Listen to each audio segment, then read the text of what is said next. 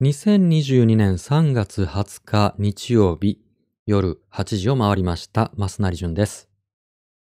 毎週水曜日、金曜日、日曜日の夜8時からやってます。雑談配信生マスラジオ。今夜もよろしくお付き合いくださいね。はい。桜が咲きましたよ、東京。ね、春ですよ。さっきニュースチェックしたらね、今日はいくつかの地域で、えー桜の開花宣言、東京もね、えー咲いたってことで、ね、3連休ですし、いよいよ春だなという感じがしてきました。連休いかがお過ごしですか？えー僕は相変わらずな日々を送っております。うんね、連休も何も関係ない毎日でございます。あ、YouTube ライブで音声チェックありがとうございます。音声チェック助かっております。本日も Twitter スペース YouTube ライブ同時配信でおしゃべりしていきますよ。で、アーカイブはね、YouTube と Podcast で配信してます。今月の頭からポッドキャスト配信も始めまして、あのね、好評。多分好評です、ポッドキャスト。えっとね、Spotify と Apple Podcast と Amazon Music と Anchor FM と、あとどっかで流れてるんですけど、一応。あのね、いい感じですよ。ポッポッドキャストに向いていたのか？生マスラジオのコンテンツは。わかんないですけどね。まあでもね、あの、今まで通りに、あの、何変わることなく続けていきますけども、今のところ、そうそう、えっとね、なんかアクセス解析みたいなのがあるんですけど、ポッドキャストも。6割ぐらいが、ん？何割っつった？アップルのポッドキャストで聞いてくださる人が結構多くって、ついで Spotify、この二大巨頭ですね、ポッドキャストは今。で、意外だったのが、とね、男女比率みたいなやつが、女性が、ポッドキャストの場合ね、今リアルタイムはどうかわかんないんだけど、女性が60何パーセント。で、ノンバイナリーが30%ぐらい。で、男性数パーセントなんですよ。一桁パーセントなんですって、生マスラジオのリスナーさん。ね、意外でしたね。あの、今まで全然意識してませんでしたけども、あんまり男性受けが良くない 生マスラジオ。普通さ、普通っていうか僕の偏見では、配信主の年齢の近い人、で、性別も、だいたい配信主の性別の人が聞くことが多いのかなと勝手に思ってたんですけど、そうじゃないんですね。何でもいいんですけどね。あの、どなたに聞いていただいてもいいんだけど、結構偏りがあるなと思って。うん。はい。あの、ありがたいことです。嬉しいことです。ポッドキャスト、皆さんよかったら登録してくださいね。皆さんのポッドキャストの登録が、あの、僕のこれからの、うん、活動の幅を広げることにもちょっと助けになりますので、協力よろしくお願いします。えー年のポッドキャストアワードを目指しますんで。そういうのがあるんですよ。ポッドキャストアワードっていうのが毎年あって、2、3年前からかな。あって、今年はそれを狙うぞ。ね、年末発表のそれを狙うぞと思ってますんで、皆さん、ポッドキャストの方も登録よろしくお願いします。はい、宣伝でした。では、生マスラジオ。いつも皆さんからマシュマロいただいてます。匿名でメッセージ投げれるあれです。で、えー僕への質問とかおしゃべりテーマの提案、番組の感想などなどいただいてますが、その中から一つ、毎回ね、えーいただいたマシュマロの中から一つ僕がピックアップして、それをメインテーマとして、えー聞いてくださってる皆さんと意見交換、議論をしたりしなかったりしてます。はい。では今夜のメインテーマを発表します。ドン。中年からのモテ戦略。中年からのモテ戦略。はい。今日はこれをメインテーマにおしゃべりしていきますよ。皆さんのご意見、えー YouTube ライブではチャット欄で、それから Twitter、ハッシュ生マスラジオをつけてつぶやいてくださいね。お待ちしておりますよ。ねえ、中年からのモテ戦略。僕が何かね、特別なモテ戦略を持ってるっていうわけじゃないですよ。もちろん。ね、皆さんのあの意見を聞きたいってことです。では、えー、そのメインテーマをやるのは番組後半。まずは、ゆるマシュマロを2、3、えー、言ってみますね。柔らかマシュマロ、ゆるネタ、ドン。はい、えーと、あ、これはあの前回、おとといの配信の途中に来た、なんだろうな、感想っていうか、募集していた意見を僕が見逃してただけかな。はい、ちょっと読みますね。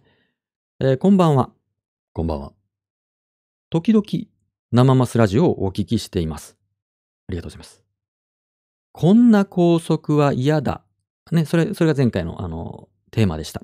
こんな校則は嫌だというブラック校則というわけでもないのですが、僕の地元の高校では、教師とすれ違ったら立ち止まって挨拶しなければならないという決まりがありまして、それが校則として決まっていたことが、決まっていたことかどうかは定かではないのですが、当時は少しめんどくさかったなとは思います。ただそれが礼儀として身についた部分もあるので、何とも言えないところです。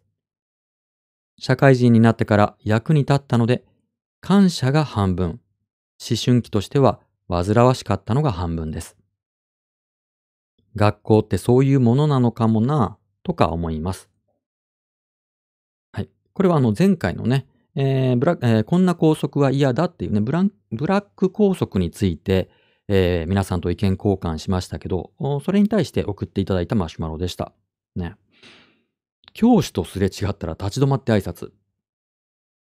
僕の学校はね、あの、部活が結構力入れてた学校だったんで、えー、部活の先輩には、その部員はね、えー、なんだ、挨拶しなきゃいけない、立ち止まって挨拶しなきゃいけないっていうのがありました。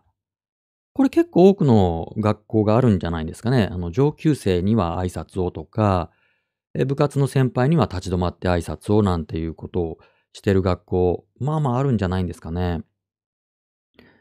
でね、僕、高校の時に、あの、まあ、いくつかの部活がうち強かったんですけど、それの、要はすごい縦のね、あの、関係が厳しい部活の、その先輩その偉い人、部長だかなんかその、スター選手みたいな人に僕がなんかそっくりだったらしくって、どうやら。こう学校を歩くと、全然知らない下級生に立ち止まって、すっごい挨拶されまくった時期があったんですよ。チャースチャース 先輩チャースみたいななんか 僕が歩くたびにさ、食堂とかに行くと、もうなんか座って食べてた下級生が立ち上がって帽子脱いで、チャースみたいなすごい言われて、僕あの、自分に思い当たる節がなかったんで、なんで僕が挨拶されてんだろうと思って、うーん、まあ、良きに計らえって感じでしたけど、まあ、ただの人違いだったんですけどね。まあ、そういうのがさ、社会に出て、役に立つんですかね わかんない。それ、礼儀なんだろうか。わかんないですけど、うーん、僕はそういうカルチャーから距離を取って生きてきたんで、あの、大人になってからもね、うーん、煩わしいですね。ほんと、挨拶。うん、挨拶は大事だけどさ、そういうなんか息苦しい感じは、うん、めんどくさいですよね。うん。チャンスっていうね。はい。今時さ、そんなことをもし会社とかで部下に、命じてたら、強制するカルチャーがあったら、それはブラック拘束っていうか、ブラック企業ですよね。うん。ブラック企業として怒られちゃいますよ、そういう会社は。はい。えー、では次いきますね。サクサクいくよ、今日は。次のマシュマロ、ドン。はい、これは？マスナリさんは、葬儀関係のお仕事をされていたと話されていたので相談です。うん、うちの妹は、法事などの静寂した雰囲気の時に、くすっと笑う癖があります。うん。癖があり困っています。えー、お経を聞くと笑いのツボに入ってしまうみたいなんです。どうしたら改善できると思いますか？ありがとうございます。なるほど。これは、あの、ちょっと、おかしい悩みですけども、深刻ですよね。はい、僕ね、葬儀関係10年ぐらい前かな、もう10年以上前かな。2年間だけ葬儀業界に身を置いたことがあります。ね、あの、東京のね、葬儀関係の派遣会社に登録して、日々あっちこっちの葬儀屋さんに行ってました。うん。まあ、東京だけじゃないんだけどね、えー、神奈川とか埼玉とか千葉とかの葬儀屋さんにも派遣されて、いろんな、うん、葬儀の場に、えー、携わりました。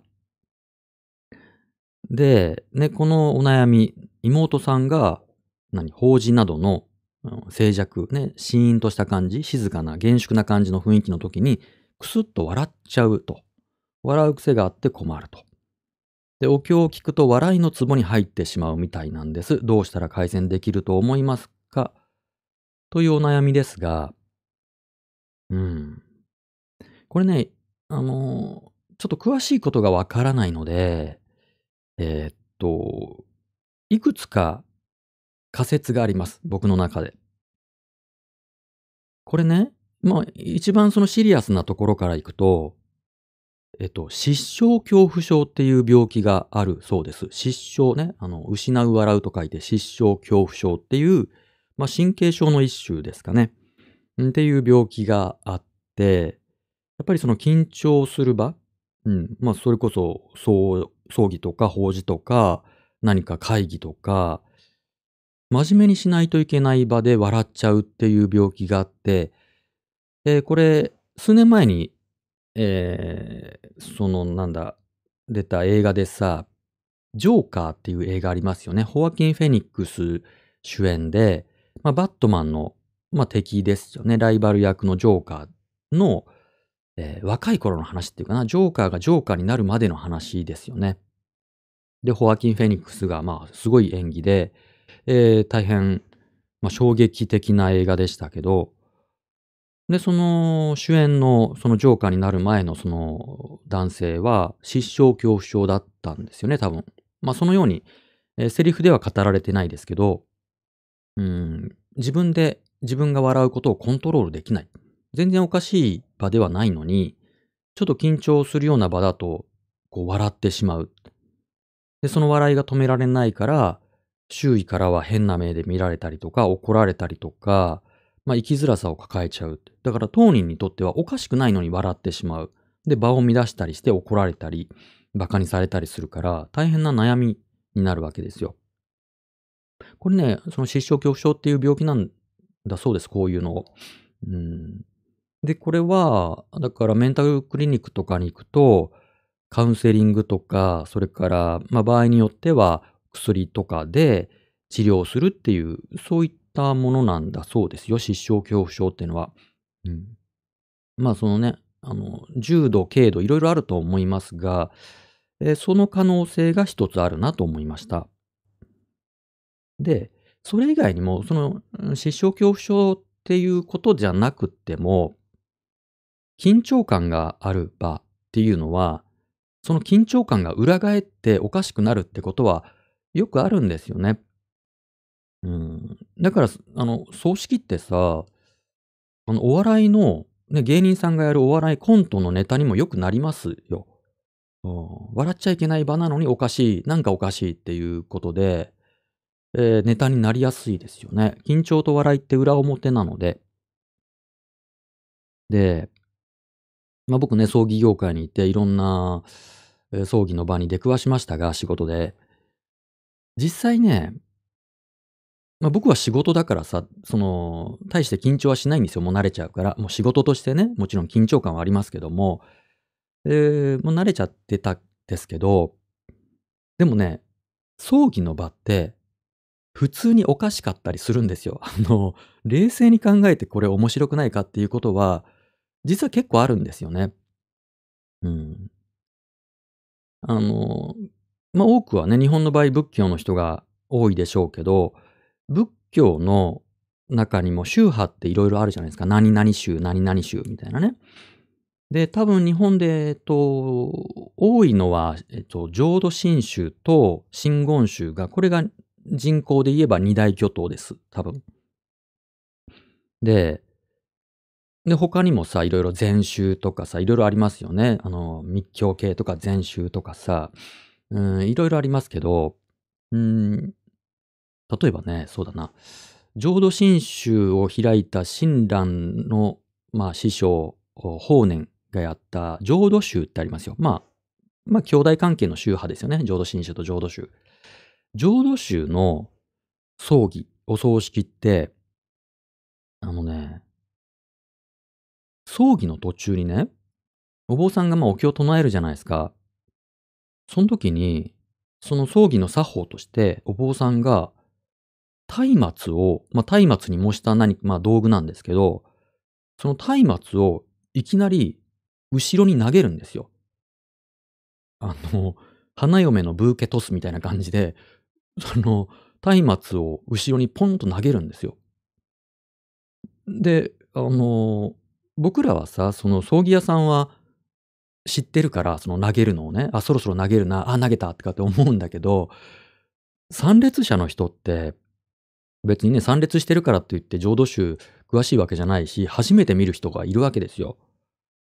いきなりお坊さんがなんか、後ろになんか投げたっていうので、で、なんかうっかり投げちゃって、なんか失敗したんだっていう風に参列者の人が勘違いして、その、わざと投げた松明を届けに行く人とかもいるんだけど、そういう作法なんですよ。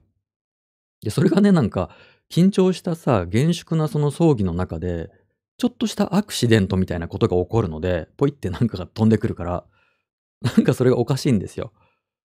うん、投げる、投げる、投げたみたいな感じで僕らが見てたら。っていうのが浄土宗でしょそれからね、あの、禅宗ってありますよ。座禅するやつ。ただ座れってやつね。うん、座る系の宗派で、曹洞宗っていう宗派があります。曹洞宗。でね、曹洞宗の葬儀は、これもまたお おかしくってさ、すっごい眠たいお経を唱えるんですよ。曹洞宗のお坊さんって。もうなんか、なんだろうね。あんまり抑揚がないようなお経の唱え方で、だらだらだらだら長く続くんですよ。で、やっぱり、なんだ、若干こう、眠たくなったりするわけですよ。あの、なんて言うんですか。そういうとね、仕事真面目にしろって感じですけど、こう、癒しの効果みたいなのがすごくって。で、しばらくその、お坊さんのね、まったりとしたお経が続いたと思ったら、いきなり、カーツって、すごい大きな声で言うんですよ、お坊さんが。カーツって。で、それはもうきもう決まってるんですね、きっとね。曹洞宗の人は大体必ずやるから。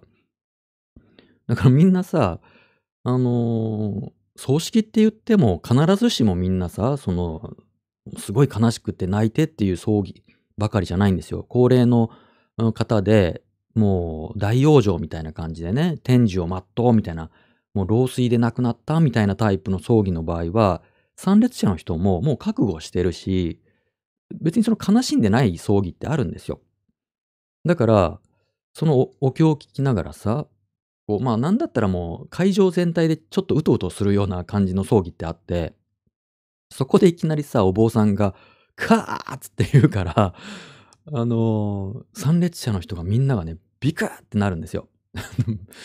それを見てて僕ね、なんかおかしくってさ、もうそのカーツが来るのは知ってるから今日総統集だなと思って、あれがあるなと思って、で、もう来るかなそろそろ来るかな来るかな来たーみたいな感じで、なんかね、後ろでちょっとクスッと笑ってたことはありますね。その葬儀の作法のおかしさみたいなものでね。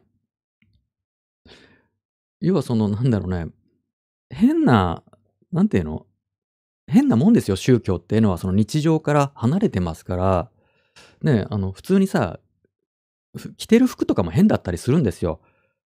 あの、まあ、こう言うと本当に失礼ですけど、例えば天台宗ってありますよ。まあ、日本の宗派の中では、仏教の宗派の中では、まあ、結構古いタイプですけど、あの、天台宗ってあの、この間亡くなった瀬戸内寂聴さんとかも天台宗だったと思いますけど、天台宗のお坊さんってさ、なんか、なんていうの？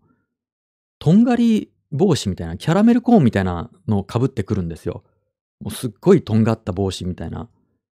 それ白かったらクークラックスクランだぞみたいな帽子をかぶってくるんですよね。で、それで入場してくるんですよ。その、え、なんか冗談、なんか被り物ですか？みたいな、その、本気でそれ被ってらっしゃるんですか？みたいな、すごいとんがってるんですよ。で、背の高いお坊さんだ、で、ちっちゃい葬儀会場だったら、そのとんがり帽子が入り口のところでちょっと天井にぶつかったりするんですよ。入り口で。でちょっとずれたりして、それを見てね、笑うなって言われても困りますよっていう時はありましたね。すっごい真面目な顔で入ってくるでしょ？で、もちろんその式場の中はね、厳粛なムードですよ。お坊さん入ってくる時ですから。で、まあ、僕もね、あの、まあ、ちょっとなんだ、葬儀のね、司会みたいなことも仕事でやったりしたんですけど、あの、それでは、同志の入場です。とかで言うんですよ。同志、まあ、お坊さんのことを同志って言うんですけど、で、こうみんなです。みんなでさ、手を合わせてこう、お坊さんが入ってくのを迎えたりするんだけども、その瞬間にさ、すっごいとんがった黄色いとんがり帽子かぶったお坊さんが、こう、真面目な偉そうな顔で入ってきて、で、天井で 天井に帽子ぶつかってさ、ずれたりするんですよ。そ、そこでさ、僕司会でさ、横でマイク持ってさ、これ笑うなっていうのきついよなって思って、会場の人もね、一瞬ちょっと、えっていう、そういう時ありますよね。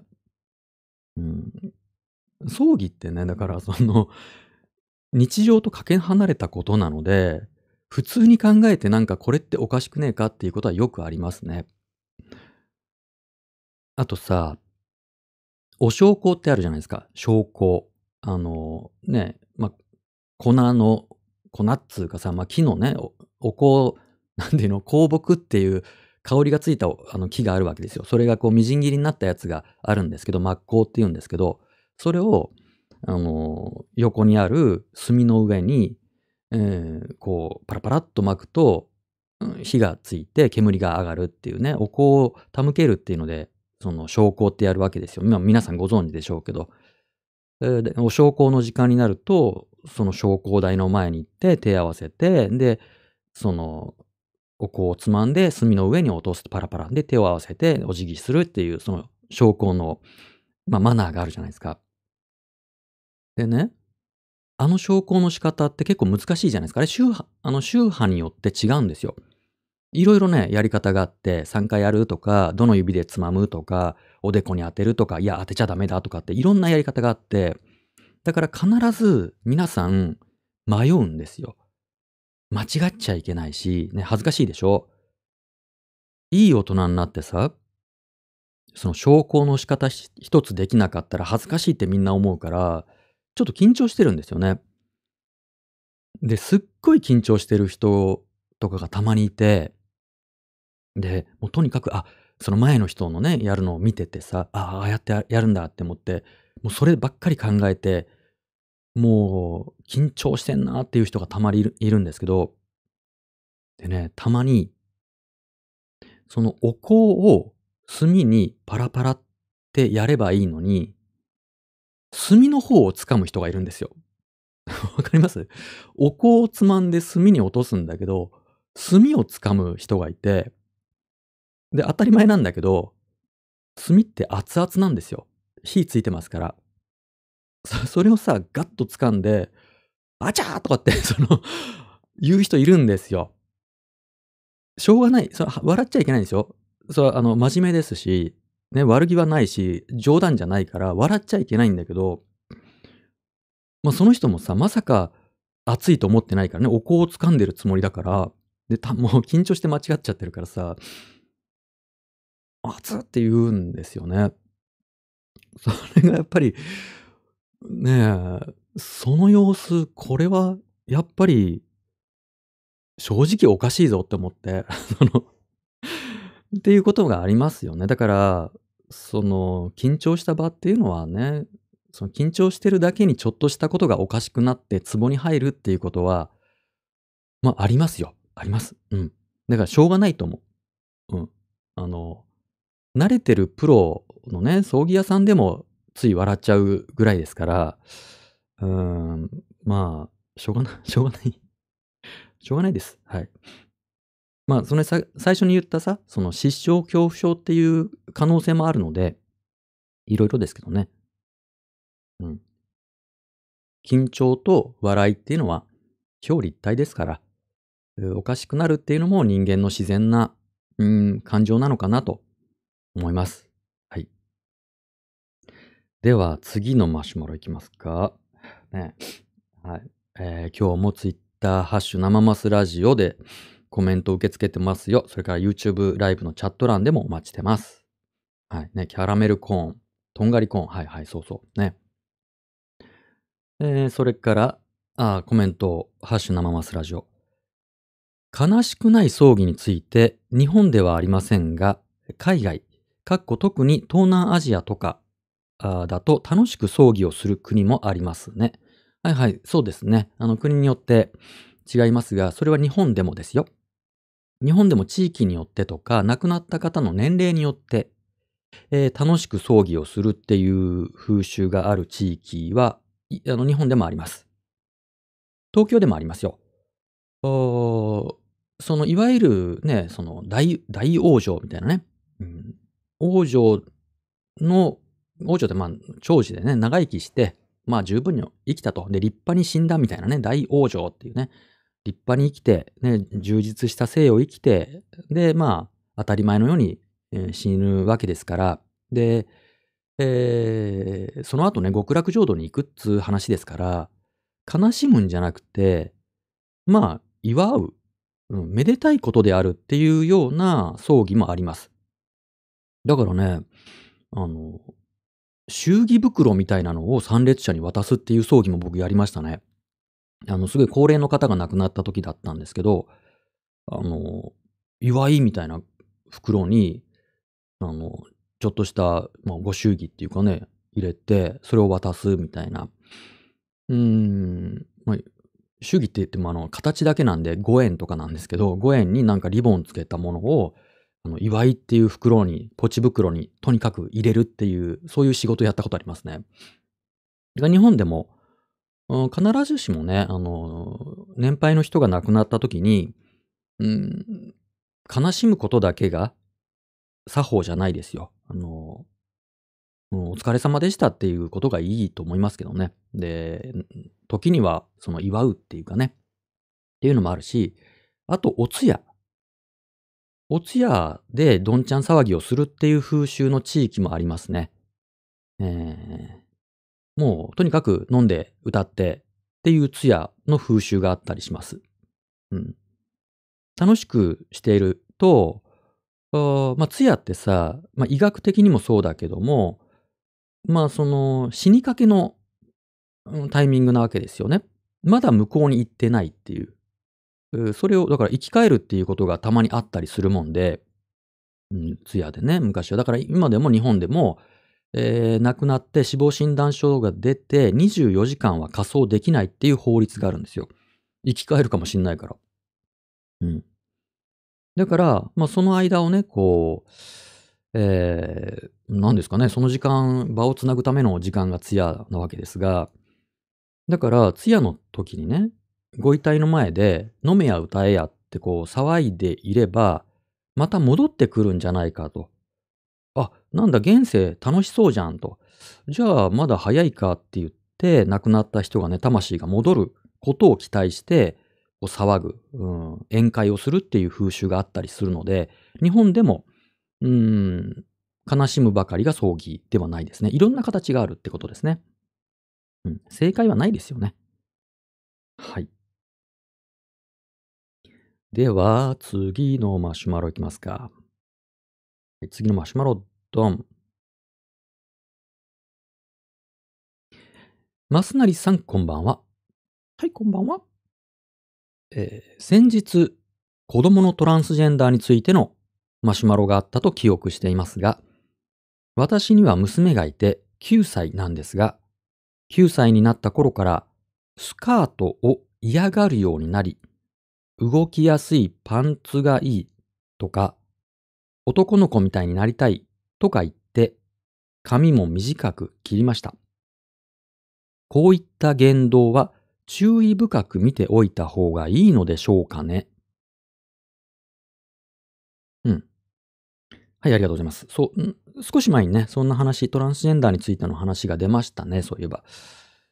えっと、まあ、いろんな統計があってて若干のブレはあるんですが、だいたい人口の0.5%から0.7%ぐらい、えートランスジェンダーがいると、そういう統計があるそうです。だから決して、ものすごい珍しい存在じゃなくって、えー身近な存在、まあ当たり前に、その、一緒に生きてる人たちなんですよね。この社会は、その男と女のね、二元論じゃなくて、まあ、いろんなグラデーション、セクシャリティもそうですけど、ジェンダーもグラデーションなので、うん。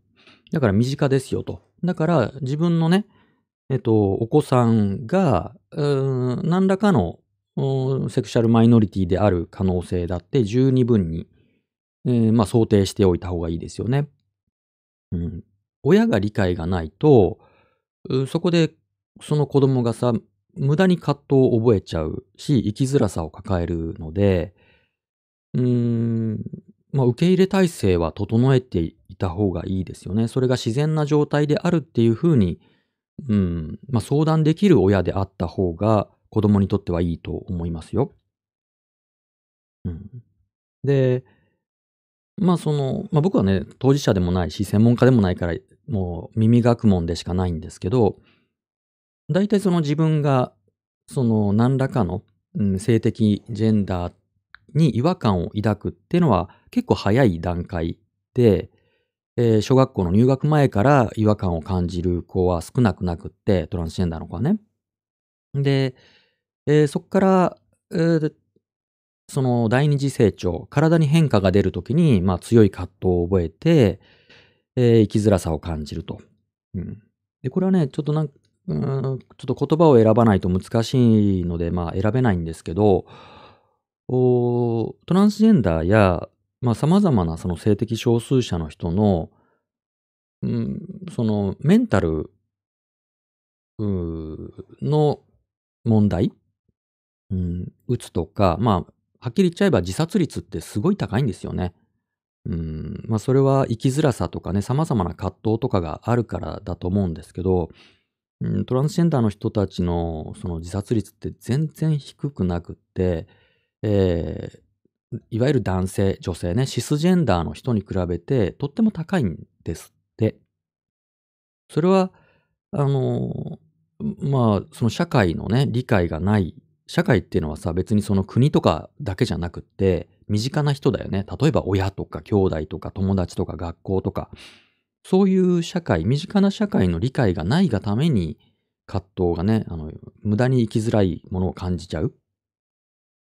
ので、まあそのかつてと比べてさ、僕が子供の頃とかみたいな時代とは違って、今は様々なことが分かってきているでしょ。まあその当事者の人が声を上げたりとか、で、医学的にも、うん、様々な研究が進んでいて、うんいろんな分かってきたことがあるので、今お子さんを持ってらっしゃる方は、その辺についての知見も深められた方が、決してその、特別な人っていう話じゃないってことは、認識しておいた方がいいし、うん、まあその知識を深められるっていうこと、深めておくっていうことは、まあ無駄ではないですよね。うん。で、だから、お子さんと一緒に何かその、なんだろうな、様々なジェンダー、セクシャリティのキャラクターが出るアニメとか、ドラマとか映画とかを一緒に見て、で、そのなんか反応をちょっと観察したり、うん、やっぱりその様々なジェンダー、セクシャリティが存在するっていうことを知るだけでも、その当事者の子供のと子供にとっては、うん、自分は別に変なんじゃないってね、おかしいことではないんだっていうふうに思えるでしょうから、今はね、本当にいい、えー、コンテンツいっぱいあるんで、うん、そういう作品を一緒に見るみたいなことでもいいかもしれないですね。子供向けだったら何があるかな？うん。あんまり古いのはダメですよ。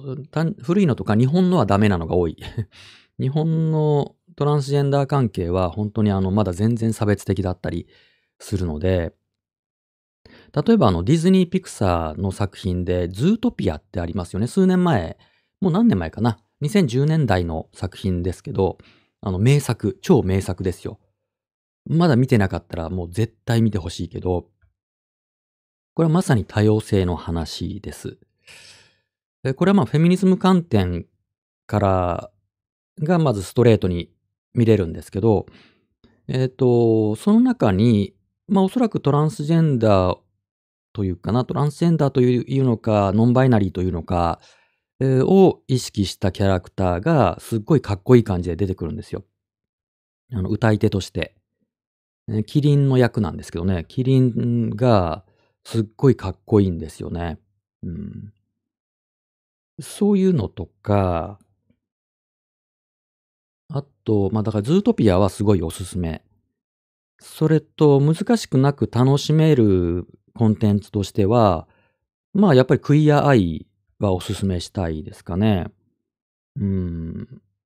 その、ゲイ、ゲイ男性や、えっと、ノンバイナリーの人が出てきて、で、人々のコンプレックスなどをあの手この手で解消していくっていう、うん、そういう、まあ、ドラマっていうかな、うん、お直し屋さんですよ。5人のメンバーが出てきて、お悩みを抱えた人の家に行って、その人に合った形でその人のコンプレックスを解放していくっていうね。ずあの、なんだっけ、クイアアイ。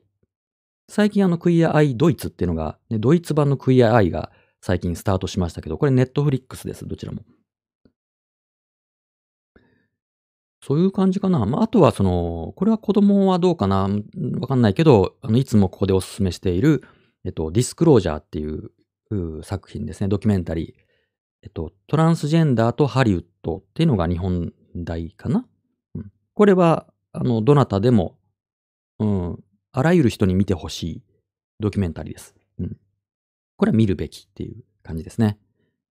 そんなとこですかね。そういったいい作品をまずはその親が勉強する。この社会の、うん、自分たちが若い頃にはこう知らなかった。でも確実に存在していた世界の側面を知るっていうことは、お子さんのこれからのね、生きやすさにもつながりますし、えポテンシャルを解放するっていうことにもつながりますので、特に、えお子さんをお持ちの親御さんはそういったね、えー、世界の多様性にもう一回その学び直し、うん、をされることを、まあ、お勧めしますっていうとね、あの、まあ、僕は子がいないので、ちょっとなんか、ど、何の、どこからの立場だっていう感じですけど、お勧めします。うん。なんかそういった関係のおすすめのコンテンツ、ね、アニメとかさ、僕アニメあんまり見ないんで、詳しくないですけども、なんかおすすめがあったら、またマシュマロとかで教えてください。ここでシェアしますので。さて、では、メインテーマに行きますか、いよいよ。今日のメインテーマにつながるマシュマロを紹介します。メインテーマ。はい、これだね。マスナリさん、いつも楽しみにしています。ありがとうございます。最近のマシュマロはなんとなく恋愛ネタが多いように思います。マスナリさんが困ったなぁ、僕に聞かれても困ると言いながらバッサリと正論コメントされるのが痛快です。恋愛は脳を活性化させますし、中高年こそ恋愛した方がいいというのが持論ですが、年取ってからの恋愛は色ぼけと言われたりしますよね。私自身は肉体的には衰えても、いつまでも若く恋する心を持っていたいです。配偶者でも芸能人でも、気になるあの人でも、対象は問わず。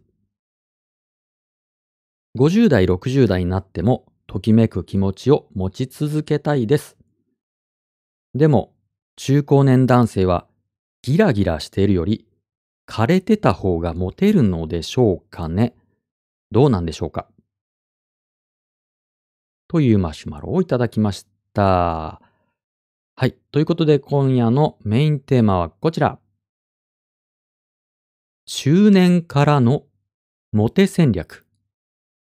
中年からのモテ戦略をテーマに皆さんのご意見聞かせてくださいね。えー、Twitter ハッシュ生マスラジオまたは YouTube ライブのチャット欄にご意見、うーん、ノウハウ、体験談などなど聞かせてください。中年からのモテ戦略。ね、このマシュマロの方は男性、中高年男性に属する方なんでしょうかね。うん、だから、あの、ジェンダー、セクシャリティ関係なくね、えー、やりましょう。うん、ギラギラしているより枯れてた方がモテるのか、うん、どっちがモテるかがまず一つの疑問ですよね。で、ちょっとさ、ここでモテっモテについてなんだけど、この人はモテたいのか？モテたいのかな？あの、モテってさ、モテるって、不特定多数の人に、うん、ちょっとモテるって調べてみようか。モテるってよく言うじゃん。非モテ問題とかって言うけどさ、モテるっていうのは一般的にはさ、えっと、ちょっと辞書で調べるけども、うんと、例えば明教国語辞典では、人に好意を持たれ、いい扱いを受ける。人気があってちやほやされる。ってなってるんですよ。ね、これだから人気があってちやほやされる。それから、新明解国語辞典では、えー、人気があって何かにつけて機嫌を損ねることがないように扱われる。特に多数の人からちやほやされることを指す。多数の人。それから、三省堂国語辞典では、えー、っと、あ、あんまりこれについて言及はないな。うん。それから、大辞林では人気があってちやほやされる。日本国語大辞典では、もてはやされる、厚遇される、ちやほやされる、人気がある。うん。特に異性に好かれる。うん。ここはちょっと日本国語大辞典古いですよね。これ異性って書いちゃうとこがね。はい。ということで、えっ、ー、と、一般的には辞書的な意味ではモテるというのは、えー、人気がある、ちやほやされる、で、多数の人からっていう風な、うん、そういうニュアンスがある言葉ですけど、まあ、今日はもうここではそんな広げなくていいので、好かれる。ね、誰かに、まあその自分の恋愛対象の属性から好かれる。ためにはっていうぐらいの意味で、まあ、モテっていう言葉を使いますね。うん。すいませんね。なんか、もしかしたらこのマシュマロの方はさ、中高年になって、自分の恋愛対象の属性からさ、もう不特定多数の人からさ、ちやほやされたいのかもしれないけども、それはちょっとね、無理ですから。うん。それ望みすぎなんで。うん。えー、YouTube ライブコメント。モテるというのは受動的、まあ、受け身ってことですかね。受動的。え恋をするというのは主体的。おー、なんかかっこいいですね。どちらかというと主体的な方が幸せにはなれる気がしますが、果たして。うん、なるほど。うん、まあ、愛されるより愛したい、マジでってことですよね。うん。間違いない。この、そうね。そちゃぶ台返しですね、それ。この人はモテたい、モテたいんでしょ、きっとね。どうなんだろうね。でも恋愛したいのか、モテ、まあそれ難しいよね。その、年取ってさ、中高年になると、好きになること、まあもう難しいけど、好かれる、愛される、恋されるっていうことのハードルってちょっと上がりますよね、確かにね。だからそっちの方が難しいのかもしれない。うん。確かにね、このマシュマロだったらさ、その、いつまでも若く恋する心を持っていたいですって書かれてるけども、うん、その後に、えーギラギラしてるより枯れてた方がモテるのでしょうかねって書いてあるけど、これ違うことですもんね、確かに。うん。恋をすることは別に枯れてるも、うん、何、ギラギラもないですもんね。うん、どっち、それは戦略が異なりますね。人に恋をするにはどうしたらいいかっていうことと、人から恋されるにはどうしたらいいかっていうのは別な戦略。え今夜は一応その、うん中、中、なんだっけ、中年からのモテ戦略っていうタイトルにしちゃったんで、好かれる、恋される、ね、恋愛関係になるために、うん、自分が恋されるには、好きになられるにはどうしたらいいかっていうノウハウを皆さんに教えていただきたい。えー YouTube ライブのコメント。中年男性ならお金があることが必須だと思います。現実として。えらいまたドライなことを言いますね。そうですか。ちょっとさ、この場合、ね、中高年男性の恋といえば、結婚みたいなことはちょっと除外してもらっていいですか？結婚はちょっと除外して、僕ね、結婚否定派なんでね、特に。あの、結婚はなくってね、まあ、結果として結婚することがあるかもしれないけど、それはちょっと横に置いて、それでもお金は必要ですかね。中年男性だったら、当然その恋愛には結婚が想定されるからお金が必要だよねっていう話になっちゃうと、結婚問題になっちゃうから、で、それはまさしく今度はフェミニズムとかマスキュリズムの話になっていくから、そうじゃなくって、普通にその恋愛の話としてちょっと考えたいですね。えー、ハッシュ生マスラジオでコメント。発声が美しい人に惹かれます。発声っていうのは声ですね。発声。発声が美しいと笑い声も綺麗。おー、発声。発声ってのは声がいいとはまた違うのかな発声か。うん。で、笑い声が綺麗もポイントが高いっていうことですか？うんうんうん。笑い声がいいから惚れるっていうことはあんまり僕はわかんないけど、笑い声があんまり好きじゃなくって好きになれないってことはありますね。この人の笑い声好きになれないなみたいな、なんかこう気になっちゃうみたいな。うん。いますよね。笑い声ちょっと変わった人ね。あの、自分を全部棚に上げて喋りますよ、今日はね。うん。まあ人それぞれね、その、惹かれるポイントって違いますよね。うん。声とか、ね、発声、笑い声、喋り方に魅力を感じる人もいるでしょうし、うん。何に惹かれるんだろうね。中年からですよ、中年から。で、これ別に性別、ジェンダー問いませんからね。えーなんか今み、みんながさ、僕にアドバイスしてくれる構図になってますけども、うん、ますなりこうしたらいいよって、そういう話も含めてですけど、うん。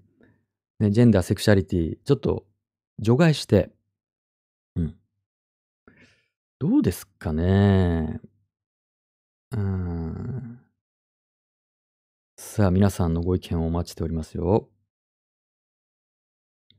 えーっと、あとさ、今、あの、ちょいちょいあの、生マス中に DM で、Twitter のダイレクトメッセージでメッセージくださる方いらっしゃるんですけども、これちょっと紹介しづらいので、あの、基本スルーしますね。DM で、では。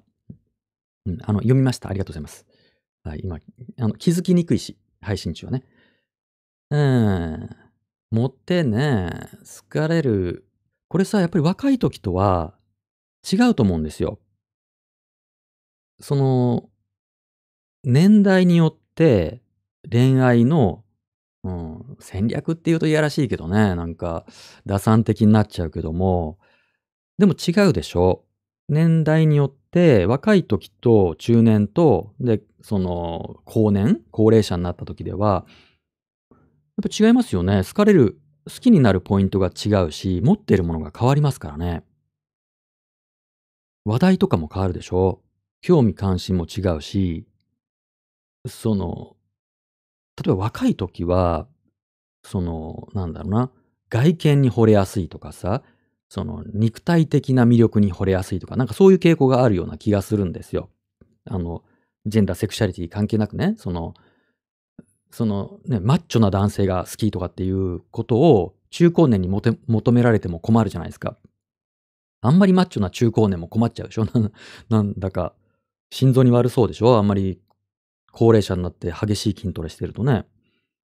だからマッチョな男性が好きみたいなことは若い人向けの話ですよね。それはちょっと無理かな？中年からは無理かな？うん。やっぱりおじさんはマッチョじゃなきゃって言われてもね、それは無理なんで。あと、金って言われてもね、現実的じゃないですよね。その、いくらならいいんだいみたいな。いくら欲しいんだいっていうね、それ、私のことが好きなのか、金のことが好きなのかってなっちゃうけどね。まあ、金はね、多少必要ですけどね、なんかこうデートするにしてもさ、うん、金はないよりもあった方が選択肢は広がりますけどね。うん。えー、ハッシュ生マスラジオ。自分の場合は、やはり自分と趣味が合う人と付き合いたいですね。趣味が合う人。まあ、これは普遍的でしょうねえ。年代に関わらず、趣味が合う人がいいよねと、パートナーとしてね。うん。っていうのはあるかもしれない。確かに。でも趣味が近いだけに、逆にこう喧嘩するっていうこともあるでしょ？あの、完全に趣味が一致するってことはありえないから、趣味が近いがために、微妙な好みの差が喧嘩の種になったりすることないです？うん。どうだろうね。逆に全然違う方が共存できるっていうこともありますけどね。ハッシュ生マスラジオ。ダメキャラでも周りに許される人いませんか？中高年で。うんうんうん。それはね、とっても、それこそ大人な感覚な気がする。あの、なんだろうな。まあ、これ、なんだろうな、中年からのモテ戦略っていうことは、相手も中年なのかどうかによるけどね。わかんない。若い人からモテたいのかもしれないけども、あの、結局、年を取るってさ、中年になって高齢者になっていくってことは、うん、ダメ、自分がダメなことを自分も受け入れていかなきゃいけない作業だと思うんですよ。若い頃はもうポテンシャルだけでいけるでしょ？将来こうなるんだとかさ、将来性とか潜在能力みたいなポテンシャルを売り物にもできるし、相手の将来性にちょっとかけてみるみたいなことだってできるけど、もう中年以降になるとさ、もう大体わかるじゃないですか。その自分の人生でできそうなこと、できな、できなさそうなこと。で、ダメなことも受け入れていかなきゃいけないから、うん、ジタバタしてもね、しょうがないっていうことがあって、そこを好いてもらえると一番いいよね。ダメな自分も好いてもらうっていうかね。で、人の魅力って確かにさ、よくわかんなくって。だから僕はよく言うさ、恋っていうのはもうぶつかるもんだと、事故みたいなもんだっていうふうに僕よく言いますけど、なんでこんな人好きになっちゃったんだろうなっていう、そういう恋ってありますよね。別に好みでもないし、なんか取り立てて魅力があるわけでもなし、っていうかこの人ダメダメだよねっていう。でも、なんか好きなんだよねっていうね。そういうこともありますよね。うん。結局その若い頃の恋愛っていうのはさ、相手に対しての幻想？うん。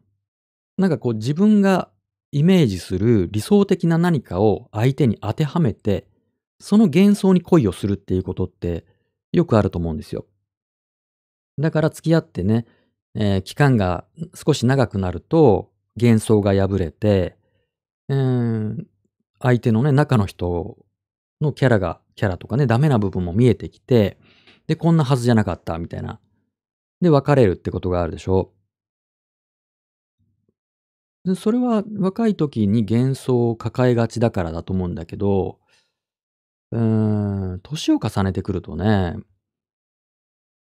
もう、人間 人間ってさっていう風に思いがちなんだよね。人間ってその、完璧な人いないよね、みたいな。で、いいとこもあればダメなとこもあるしっていう。うん、一生懸命人前ではね、かっこよく振る舞ってても、まあ実際にはダメダメだったりするんだよねって。そこと付き合おうっていう、そういうノリになってきますよね、中年になるとね。うん、その、だってさ、もうだんだん年取って中年になってくると、体もいろいろガタが来るでしょ？若い頃みたいに健康じゃなくなったりするんで、もう話す話題もさ、更年期の話とかね、男性も女性もさ、尿酸値の話とかさ、ガンマ GTP の話とかになるでしょ、どうせ。で、親の介護がどうとかさ、そういう話で盛り上がるようになってくるわけですよね、きっと。その現実があるんでね、中高年には。うん。そういう、だからそういうことも含めて理解できないと中年の人を好きになることはできないよね。うん。ま、金の力でね、そういうリアリティのある側面、その尿酸値の話を覆い隠して、おしゃれして、えー、高いとこにデートしてっていうこともできるかもしれないけど、中年になるとね、金持ってる人も出てきますから。でもそれ疲れちゃいますよね。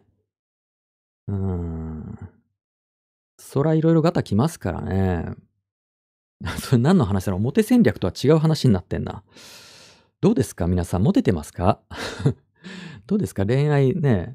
愛し合ってるか？ーいって感じですけどね。知らないでしょ？若い人ね。愛し合ってるか？ーいって感じですけど。ええ。まあ別にね、恋しなくてもいいと思うんだけどね、ちゃぶ台ほんとにちゃぶ台返ししてしょ？も申し訳ないけど、別に別に恋しなくてもいいんじゃないかなっていうのも思いますけどね。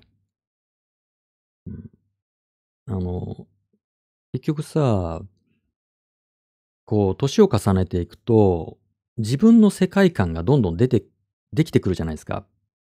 こういうことが好きとか、専門分野ができたりとか、まあ、興味のジャンルですごい詳しくなったりとかさ、自分の世界ができてきて、だから同じ趣味の人と付き合うみたいなことって、実は年を取るとさ、なかなか難しかったりするよね。やっぱりこう専門化して、趣味もさ、年取っていくと専門化していくから、そんなにこう趣味がバチッと合うような人はいなくなってくるんだよね。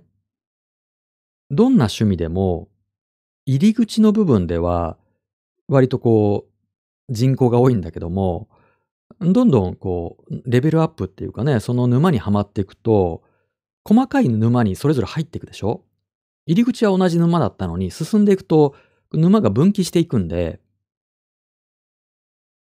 だから、趣味が同じ人がいいって思っちゃうと、中高年の恋愛は難しくなる、そんな気がするけどね。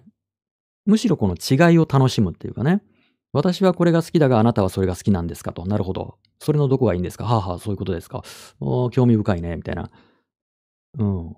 お互いの違いを楽しむっていう方が、中高年の恋愛としては、まあやりやすいんじゃないですかね。うん。えー、コメントいきましょうか。ハッシュ生マスラジオ。かっこつけてない人が好きかも。ファッションは自分なりのセンスで。かっこつけてる人は疲れます。ふんふんふん、なるほど。なるほどね。そうね。どの程度かっこつけるのかっていうのも難しいとこですね。あんまりかっこバッチバチに決めてるとね、こっちもそうしなきゃいけなくなっちゃうからね。うん。なるほど。YouTube ライブでのコメント。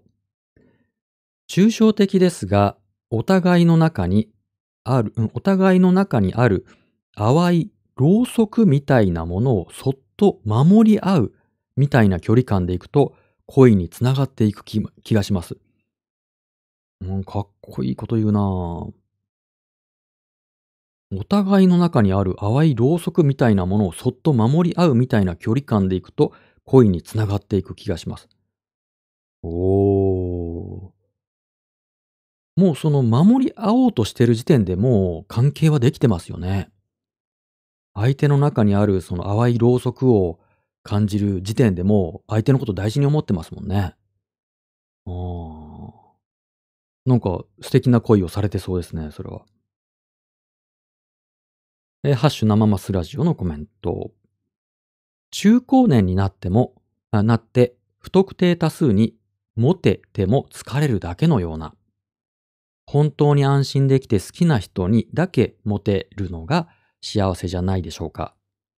うんうん。そう思います。僕もあの、まあ、これね、あの、中高年に限らないですよ。あの、別にモテてもさ、体一つですからね。うん。そんなにその多数の人と同時にお相手、ね、どんな意味でもさ、あの、お相手できないですから、うーん、だから一番いいのはさ、好きな人から好かれるっていう状態ですからね。だから僕はそのモテっていうことには、あんまりこう、関心がないっていうかさ、まあ 今日ね、このマシュマロがそういうキーワード、モテっていうキーワード使わ使われたからね、えーそんなタイトルにしましたけど、うん、好きな人に好かれるっていうのが一番だよね。うん。まあそれが難しいんだけどね。うん、モテるぐらいの魅力がないと、自分が好きな人から好かれるっていう可能性も下がるっていうことかなうん。これどうなんだろうね。このマシュマロの方のさ、質問。ギラギラしているより枯れてた方がモテるのでしょうかねってこれがこの方の質問なんですけど、えーまあ、枯れてるっていうのは、そのあんまりこう、ガツガツいってないっていうことですかね。欲求が前に出てないっていうかね。ああんまり欲も何もないみたいな、そういうの枯れるって言いますよね。こういうのってこう日本独特な表現な気もしますけど、どうなんだろう？中国とかそういうアジア圏の価値観なのかな？欧米の感じではないですよ。きっとこの枯れるっていう言葉。うん。その年を取って、まあ、詫びじゃなくてサビの方ですかね。うん、それを良しとする価値観がありますよね。うん。だからこう、完全体のような若い時ではなくって、その完全体だった、ね、身体的に完全体だった若い時から、いろいろガタが来て、で、内面もいろんな意味で歪みがね、うん、こびりついてきて、あちこち歪んでると。で、それもいいじゃん、みたいな。この歪みがいいよね、みたいな、その、え何か、なんだろうね、古い建築を見るような感じ？ここ、塗装が剥がれてるとこがいいよね、みたいな。ここの錆びてるところが味わい深いよね、みたいな。そういう風に見てくれる人がいればね、いいんだけどね。うん。やっぱり若い時とは違いますからね。僕も中年になるとは思ってなかったですから、若い時はね、自分が中年になるっていうことをイメージできなかったですけど、なっちゃいましたからね、気がついたら。あっという間に。うーん。で、まあ良くなった面もあれば、やっぱりすごい衰えた面もありますし、あーどうだろうね。僕は枯れ、枯れたい派だな。あんまりこう、年取って、ギラギラ、ガツガツいくっていうのは、あ僕はあんま好きじゃないな。まあ、自分は枯れたいし、あんまり欲が前に出ない感じ、えーがいいし、相手にもそういうものを求めるかな。うん。で、このさ、マシュマロの、いつまでも若く恋する心を持っていたいですっていうのは、僕はね、あの、共感できないんですよ。その、若いことがいいとは別に思えないので、僕はね。うん。あんまりこう、いつも恋してるっていうのは疲れちゃいますからね。えーそれよりもこう、一緒にいて、あぼんやりできる関係の方が、なんだろうね。縁側で一緒にお茶を飲みながら、ぼんやりと、ああ、桜咲いたね、なんて、そそういう関係の方がいいよね。うん次の週末はどこ行く？みたいなね。うんドライブ行こうみたいな。スポーツカーでドライブ行ってみたいなね。うん。究極的には何も話さないぐらいの関係が望ましいですね。なんか話してないと落ち着かないとかさ、えー、昨日のドリフ見た？とかっていう、なんか、なんか共通のことで話しなきゃいけないっていうのもしんどいですからね。うん。まあ、どうですか？このマシュマロ主の方、今いらっしゃるかな？あの、納得、参考になりましたかね？だからさ、僕がさ、よく、ね、このあのマシュマロにもあるけど、恋愛ネタのマシュマロを送ってもらって、ね、僕に聞かれても困るっていうふうに僕がよく返すのはさ、そんなその恋愛に今関心がないっていうか、ガツガツ言ってないからなんですよね。うん、恋愛の達人みたいな人にそれは聞いてくださいよっていうふうに思っちゃうんだよね。うん、むしろ、なんとなくぼんやりと付き合えるような、あちょっと散歩でも行こうか、みたいな。それぐらいの関係が望ましいね。うん、やっぱり、ね、若い時と違ってね、うん、ガンマ GTP 高いもんで僕もね、酒ももうあんまり飲んじゃいけないし。はい。えー、コメント、YouTube ライブ。枯れてるって達観してる的なひょうひょうとしたイメージ。うんうん、そんな感じしますよね。うん。ひょうひょう、うん、ひょうひょうっていうのは枯れてるっていうイメージに合いますね。うん。達観ね。まあ、年取ってまあ中年じゃまだ早いかもしれないけどね、達観するするにはちょっと早いけど、まあ、おじいさんと呼ばれるぐらいの年齢になれば達観したいもんですけどね。うん。で、年取ってさ、おじいさんになって、あれもやりたい、これもやりたいって、こう、ギラギラしてるのは、それはそれでいいんですけどね、元気だなっていう、元気なじいさんだなって感じだけども、うん。そうね。そんな感じです。はい。以上。他何かありますか？今日ちょっと、あの、連休ってこともあって、えー、最後までゆるネタになりましたけど。まあでもさ、その、なんて言うんだろう。この間も紹介したけども、まあ、これ結婚の話になっちゃうけども、結婚の統計だけども、あの、未婚男性と既婚男性の寿命が結構違うっていう統計、3倍ぐらいね、その死亡率が違うっていう統計があったりするので、まあこれはね、結婚っていうけども、まあ特定のパートナーって言い換えてもいいと思うんだけど、まあつまり孤独は、うん、かなり、まあ致死率を上げるよねと。っていうことがあるんですよね。人間は孤独に弱い動物なので、えー、まあモテって言うと変だけどさ、誰かと親密な関係、信頼できて安心できる、えー、関係を持つっていうことは、まあ人生中盤以降のクオリティオブライフに大きく影響しますよね。だから、うん、まあモテっていうかな、その好かれるっていうことは、サバイブするにも重要ですよね。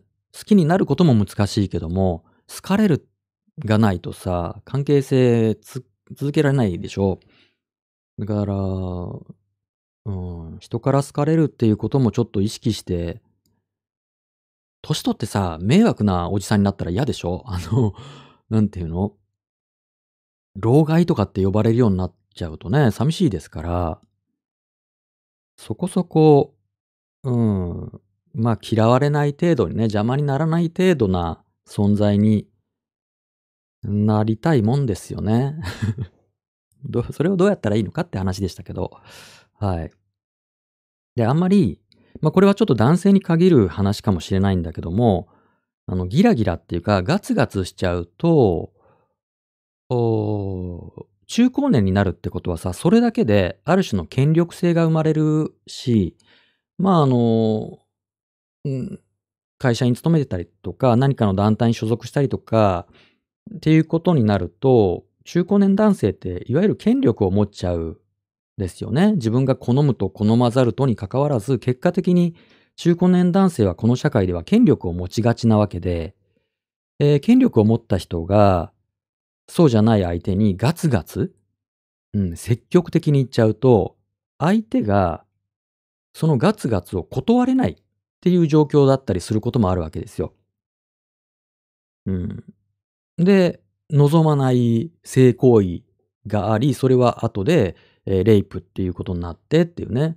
相手はいやいや、そのもう応じざるを得なかったっていうケースってよくあるんで、だからね、もう中高年男性はね、ガツガツいかない方がいいですよ。